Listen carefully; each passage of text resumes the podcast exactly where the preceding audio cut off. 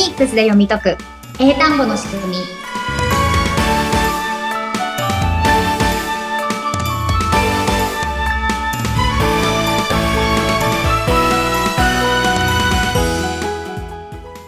皆さんこんにちは。フォニックス英会話講師の坂下悦子です。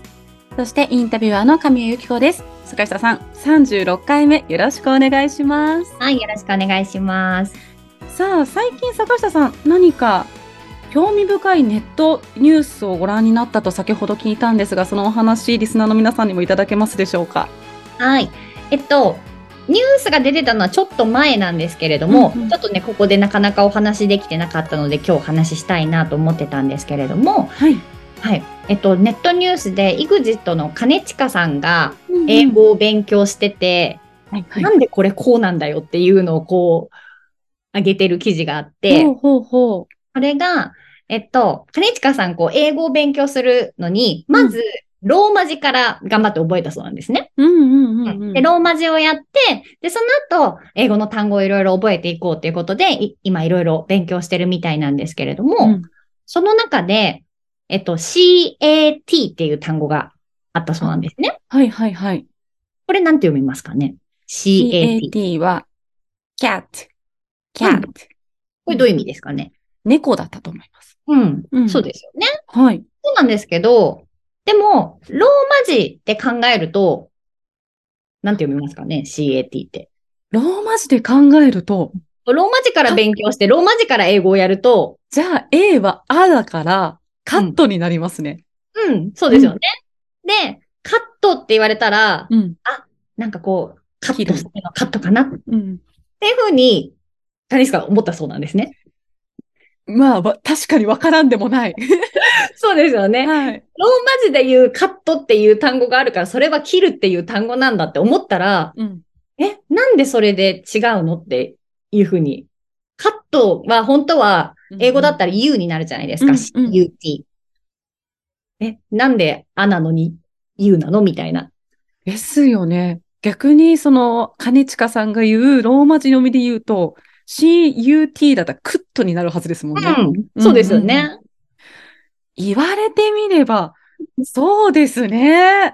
あそうですね。こうだって思って、それこそ小学生の頃に覚えたものだから、うん、思い込みもあったかもしれないけど、な、謎になったことはなかったですね。面白い。うん。そうですよね。これ、なんか、まあ、とにかくそうなんだって覚えたから、まあ、キルは CUT でカットで、うん猫は CAT でキャットみたいな、うんまあ、そうだからっていうのでみんな、こう納得して、うんそうだよねって思ってると思うんですけれども、はいこう、確かにローマ字もやりますよね、学校で。うんうんうんうんで、ローマ字やってから英語をやるってなって、で、そのまま、あ、そうなんだって思ったら、金近さんと同じような疑問を持つ人って多いですよね、やっぱり。と思います。うん。で、これって、あの、ローマ字で考えるからよくわかんなくなっちゃうんですけど、うん今この番組でやっているフォニックスで考えたら、もうすぐ答えば、な、なんで変わるんですかとかいうところがすべてわかるわけですね。確かに。うんうん。で、でもやっぱりフォニックスも知らない人まだまだたくさんいると思うので、私、えっと、YouTube もやってるんですけれども、はい。TikTok もちょっとやっていて、うんうんで、やっぱこう、金近さんみたいになんでなんだろうって思ってる人いっぱいいるかなと思って、はい。この記事が上がった後、すぐこの解説の動画を TikTok で上げたんですね。ほうほうほそしたら、うん。あの、すごいいつもの10倍ぐらい視聴数が伸びて、やっぱりこれ、悩んでる人いっぱいいるのかなと思いました。う。ですね。もう大人になると聞けないことっていうのが山ほど増えてくるけど、そのうちの一つですよね、そう思うと。うん。うんうん。そうですよね。もう覚えたけど、なんでって言われたら、なんでって説明できない人はね、たくさんいるのかもしれないですよね。ですね。うん。はい。でも、神谷さんはフォニックス習ったので説明できそうですか？そうですね。フォニックスだともうローマ字とは全然違うところからのアプローチになるから、うん、うそうなぜキャットになるんだっていうのは、フォニックスを習うと、もう音読みだからだよっていう。